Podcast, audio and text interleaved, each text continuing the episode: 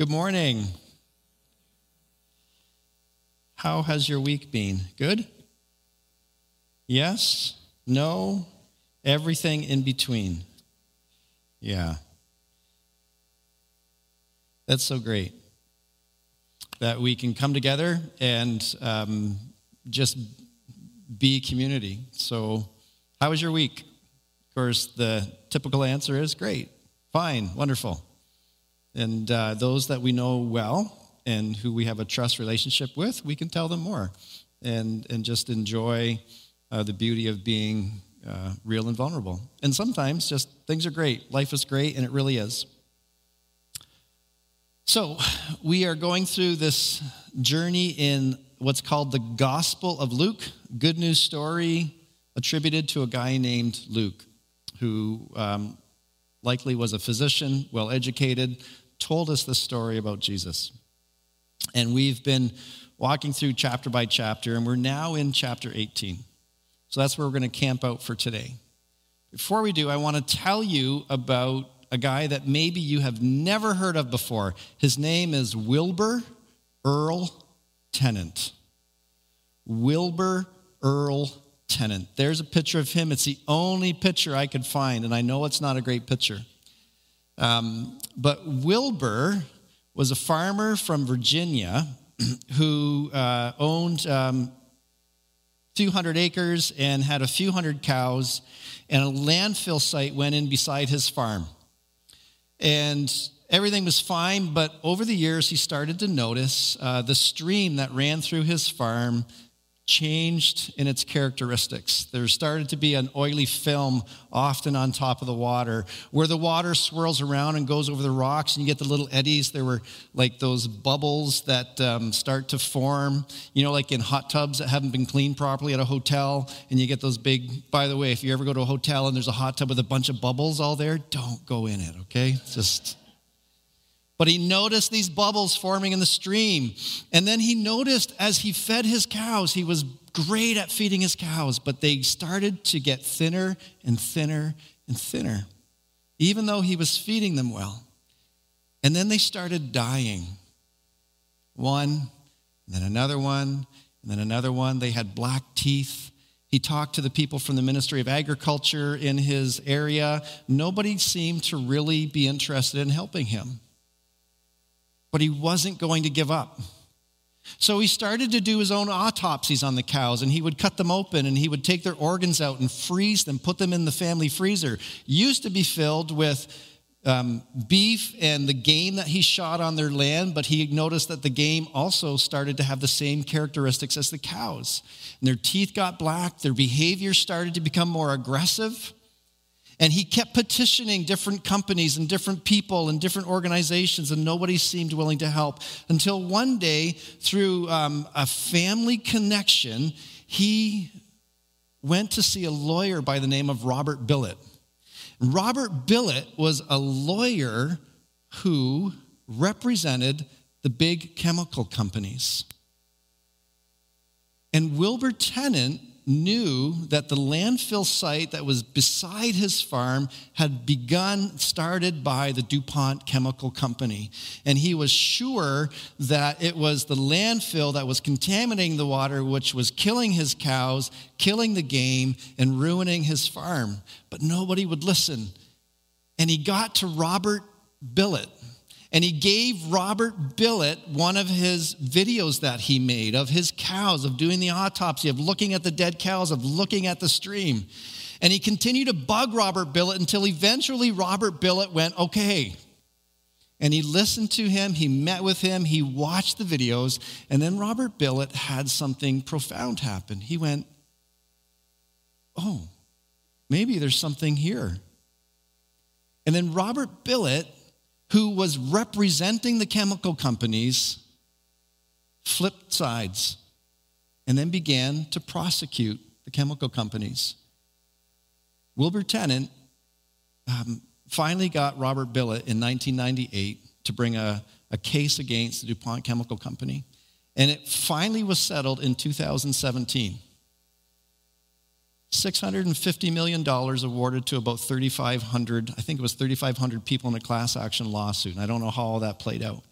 But to this day, he is still bringing new lawsuits against these chemical companies because the chemicals that were in that water were called uh, PFAs, polyfluoral alkyl substances, something like that.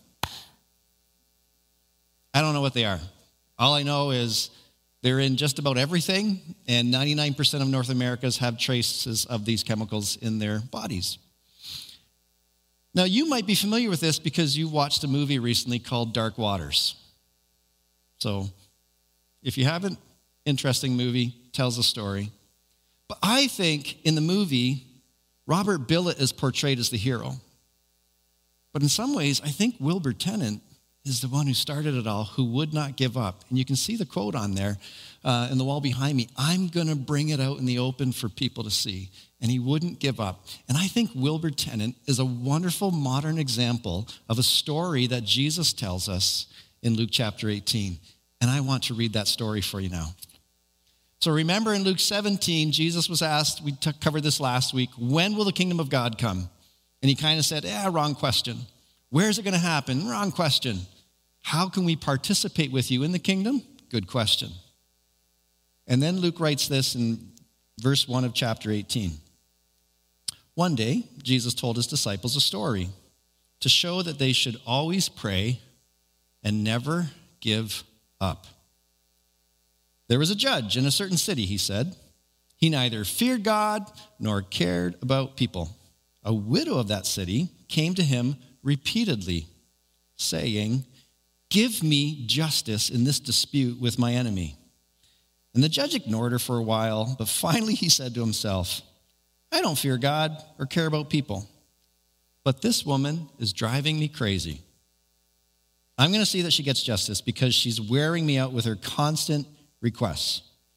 And then the Lord said this Learn a lesson from the unjust judge. Even he rendered a just decision in the end. So, don't you think that God will surely give justice to his chosen people who cry out to him day and night? Will he keep putting them off? I tell you, he will grant justice to them quickly. But when the Son of Man returns, how many will he find on earth who have faith?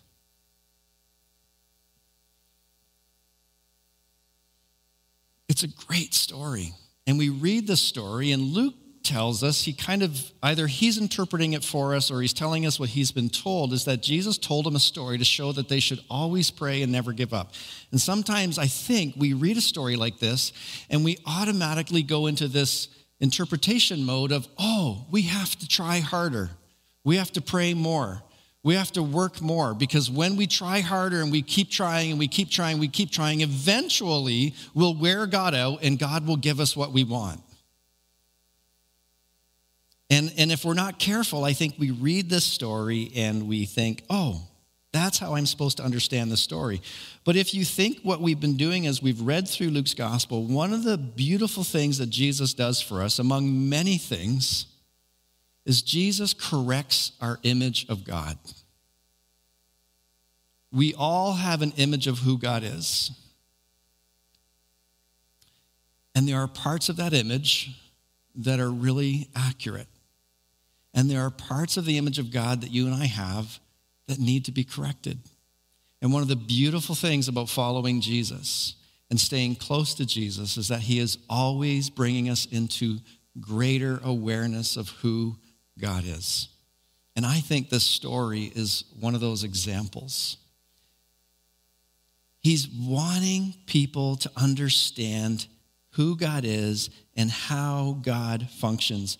If you remember last week, in chapter 17, verse 22, when Jesus was asked when the kingdom would come, he said to his disciples, The days are coming where you are going to long for the Son of Man to be here. And in essence, he's saying to them, Hold on, don't give up. You're in the in between times of the now and the not yet. The, son of, the days of the Son of Man are here, but the day of the Son of Man, that final day, is still yet to happen.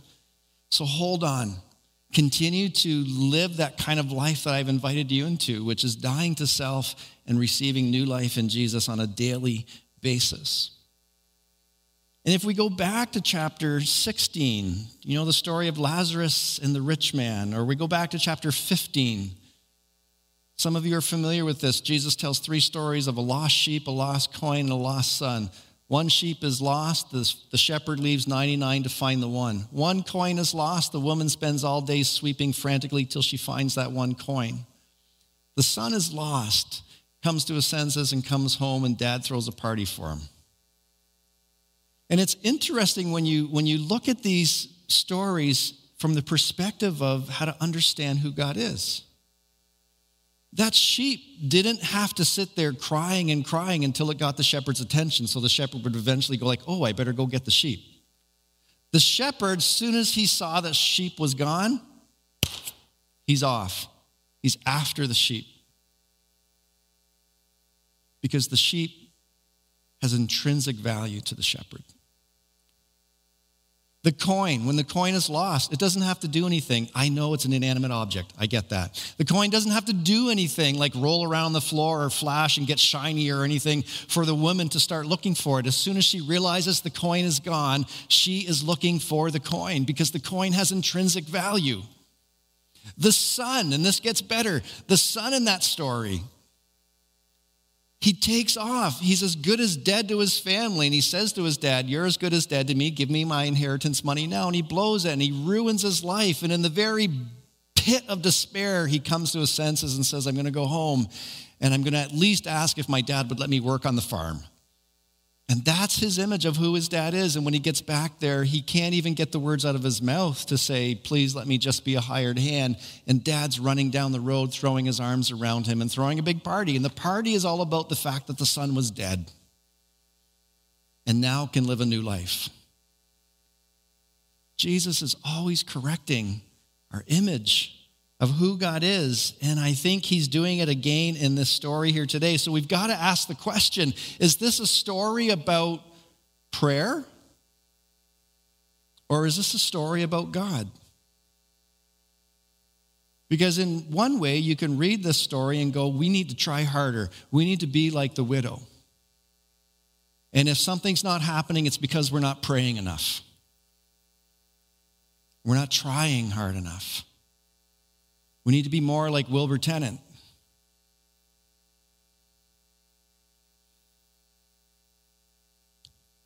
So let's just walk through the story a little bit. Jesus says, Hey, there's this judge. And the judge says to himself, I don't fear God, and I could care less about people. In Jesus' day and age, that is what constituted a person who was wicked. So this is a wicked judge. I don't care about God. And I don't care about you. and yet, interestingly, even though he doesn't care about people, he says, Ah, I got to pay attention to this lady because she's wearing me out. Um, different translations will say different things about this.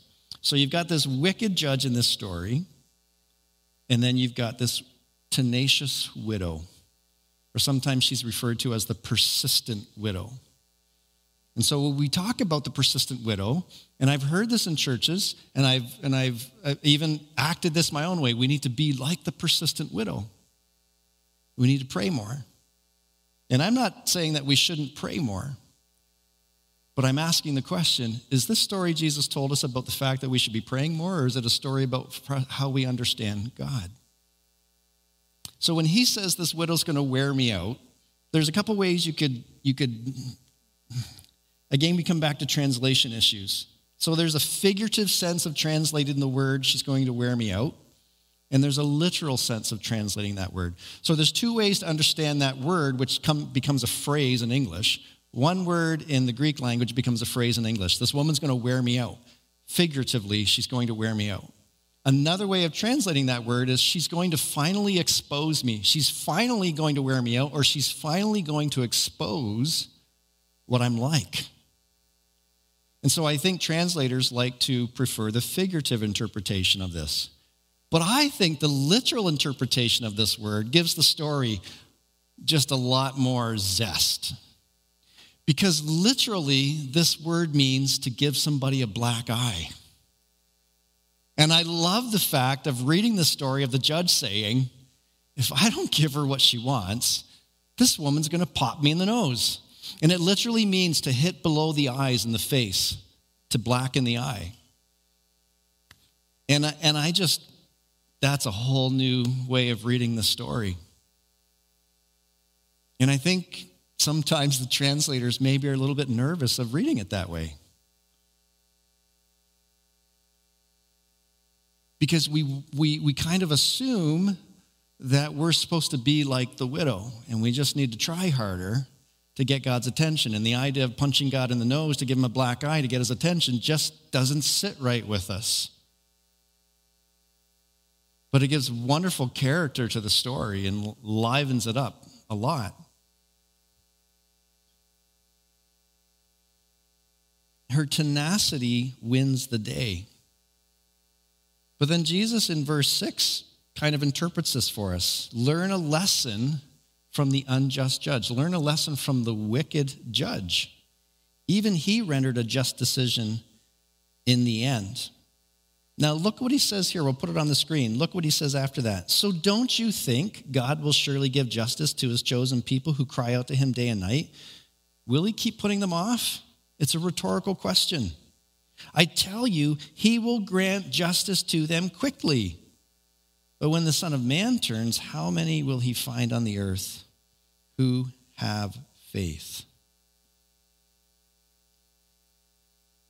Is this a story about how we're supposed to pray, or is it a story about who God is? And what's fascinating to me is how God allows himself to be understood through an example of a wicked judge. And if you go back to chapter 16, it's the crooked manager that we learn something about God about in that story, too.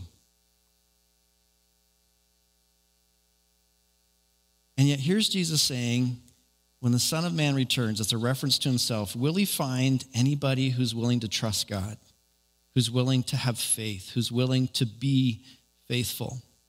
And I think he's asking the question Will, will there be anybody who actually gets it that God is totally not like this judge? And when we see God and we think, I've got to keep trying, I've got to keep trying, I've got to keep trying, if I just keep going, He'll eventually hear me and actually do what I want. Jesus is teaching us how to pray. But it begins with understanding who God is. And that changes the way that we pray. I had a, I had a conversation this week with, um, with a young man. And um, he was talking about um, some financial matters in their life and a risky kind of uh,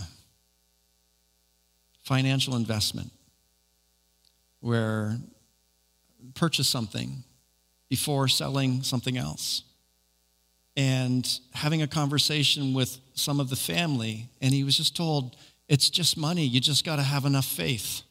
And then if you've got enough faith, God will come through. And I find myself thinking, What if it doesn't work out? Then he's got two choices either he didn't have enough faith or God doesn't care.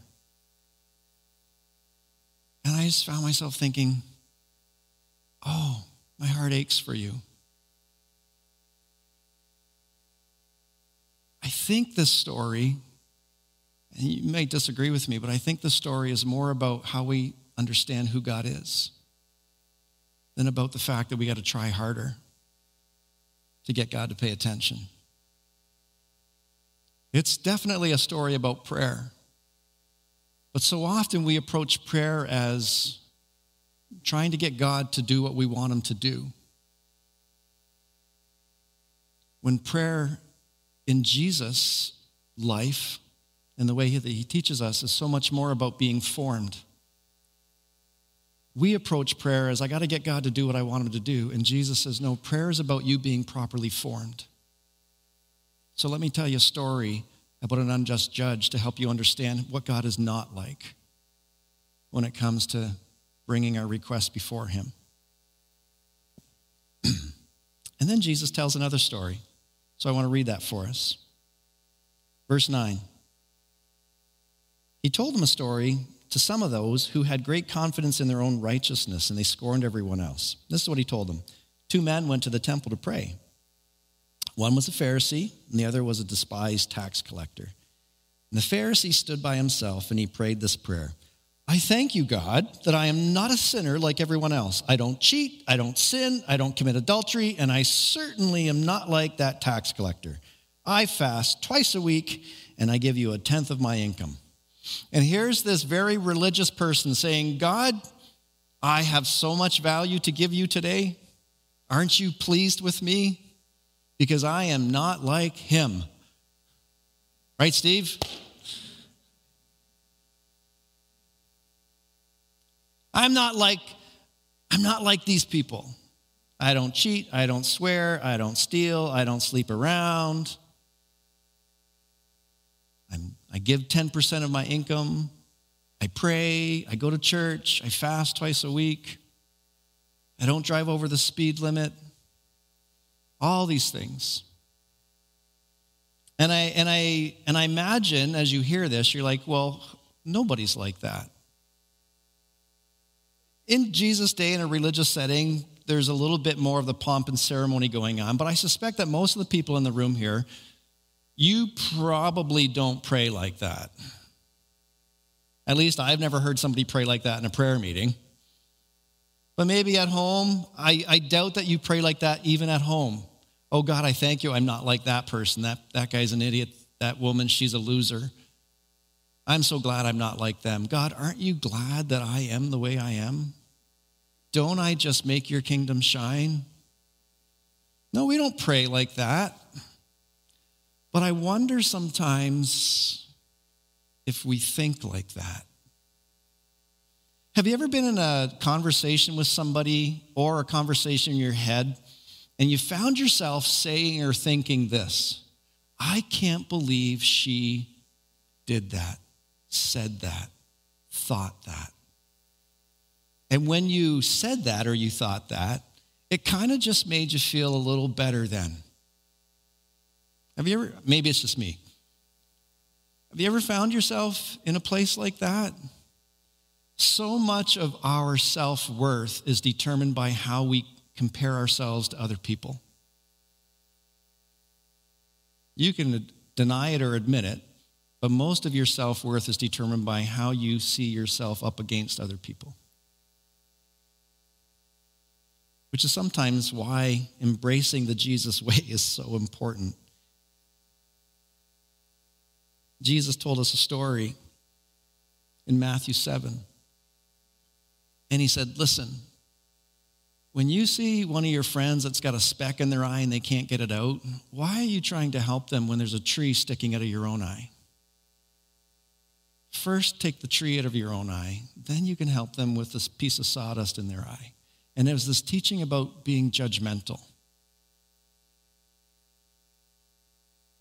And here's, here's a, a posture that Jesus is teaching us about prayer. And first, he's given us the example of the Pharisee and saying, well, here's one posture, and maybe we don't pray that way. But if prayer is so much more than just when we stop and get on our knees and have a conversation with God, if prayer is the way we live, then I wonder how often our prayer resembles more the Pharisee than the next person in the story. Because the next person in the story is at verse 13. We'll put that up on, this, on the wall for you. But the tax collector stood at a distance and dared not even lift his eyes to heaven as he prayed. Instead, he beat his chest in sorrow and he said, God, be merciful to me. I'm a sinner.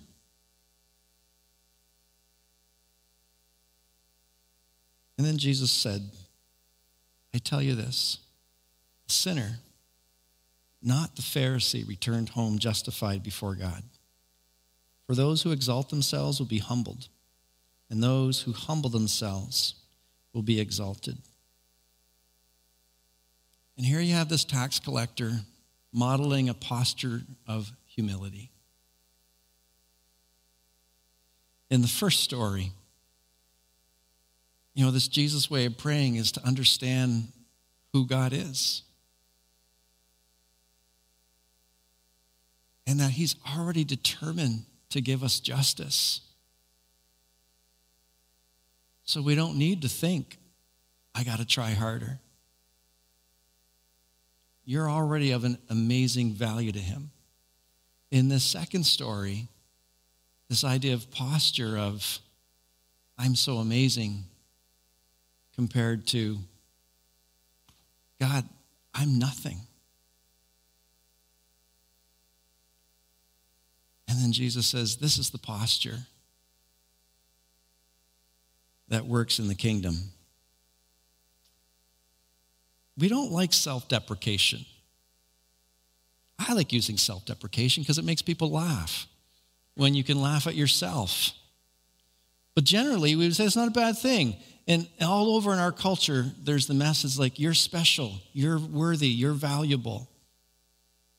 You know, you, you go, you got it. And, and, I, and I understand the sentiment behind it. I'm just not sure it actually works in, in, in reality. Over and over again, Jesus has been showing us talking about himself, and through his parables and his teaching, reminding us when we can embrace our lastness, our lostness, our leastness, our loneliness, we're in the very place where we understand that even though we're like that, this is where Jesus hangs out. Jesus hangs out with dead people and losers and sinners. The biblical writers, you know, the last, the least, the lost, you know, all these things in our life that make us like that, the biblical writers just refer to that as sin. And it can be deliberate or it can be unintentional. It's still the stuff that makes you less than. And when we get to that point and we realize, oh, now when I give that up, when I die to myself, now I get to have new life in Jesus. And that's a daily thing that can happen. This is where the fun and the journey begins. In, in the Old Testament, you'll often read a phrase um, where God is described as being steadfast in his love or faithfully loving. It's a Hebrew word that's really hard to translate into English. You can't just do it word for word. And we were talking about that this week, uh, Wednesday night, with our high school students. And the Hebrew word is chesed, or chesed. It's hard to pronounce, K H E S E D. That KH is the guttural at the back of your throat that's got to come out. And you got to get that out there. But it's translated as a God who is faithfully loving, a God who has always turned towards humanity in love. And I said to the youth, because they were having difficulty trying to kind of wrap their heads around. I just said, I want you to think about that part of your life that is utterly shameful. That you will do everything in your power to keep anyone from ever finding that out. Because we all have at least one of those things. And then realize God already knows about that and is still turned toward you in love.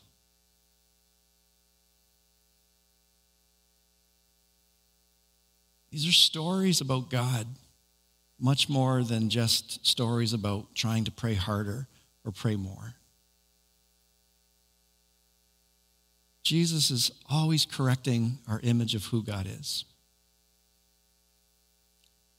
And when we grasp that, then prayer takes on a whole new dimension. And I find myself wondering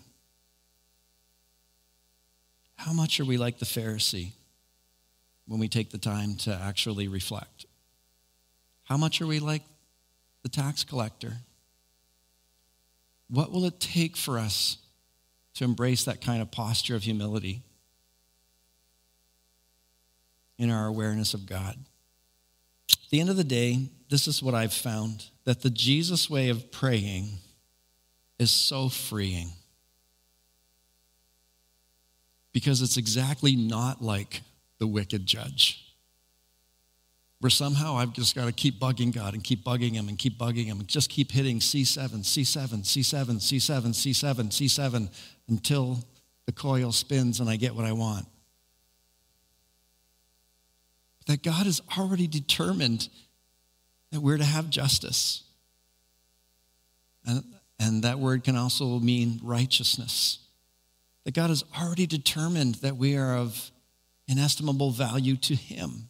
That God has already determined that He wants us to experience Him in all of His fullness, to live in His life, and that He will live in us. And that our posture of prayer is to come to Him with the recognition I just want that new life in you, Jesus. I want to keep letting go of what was, and I want to have what's new today. And then trusting when the Son of Man comes, will he find that you trust and are faithful enough to just live in that?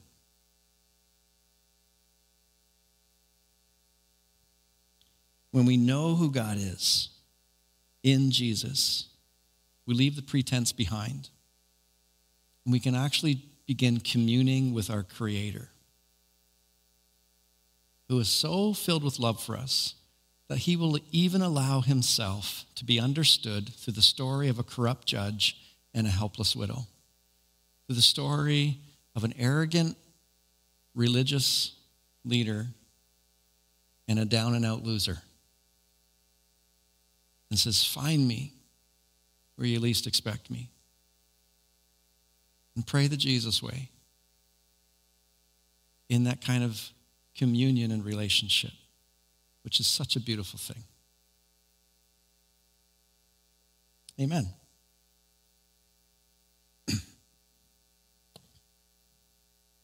I'd like to pray to finish us. Finish us off? No, to conclude our time together.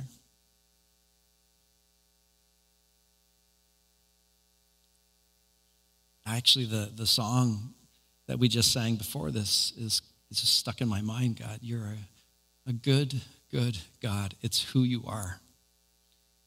And I'm loved by you.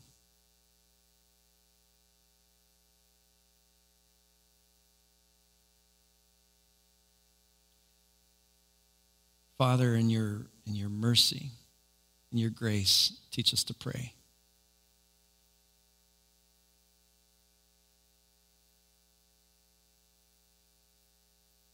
Help us just grow more and more into an awareness of who you are. And that, that our prayer life would become so much more about being properly formed than trying to get you to behave in a way that we want you to behave. You are the master storyteller, Jesus, and may these stories stay with us all week long and continue to surprise us when we're least expecting it. That's the beauty of your parables, and I pray for that to be true this week for each and every one of us. Lord Jesus Christ, Son of God, have mercy on me, a sinner. Amen.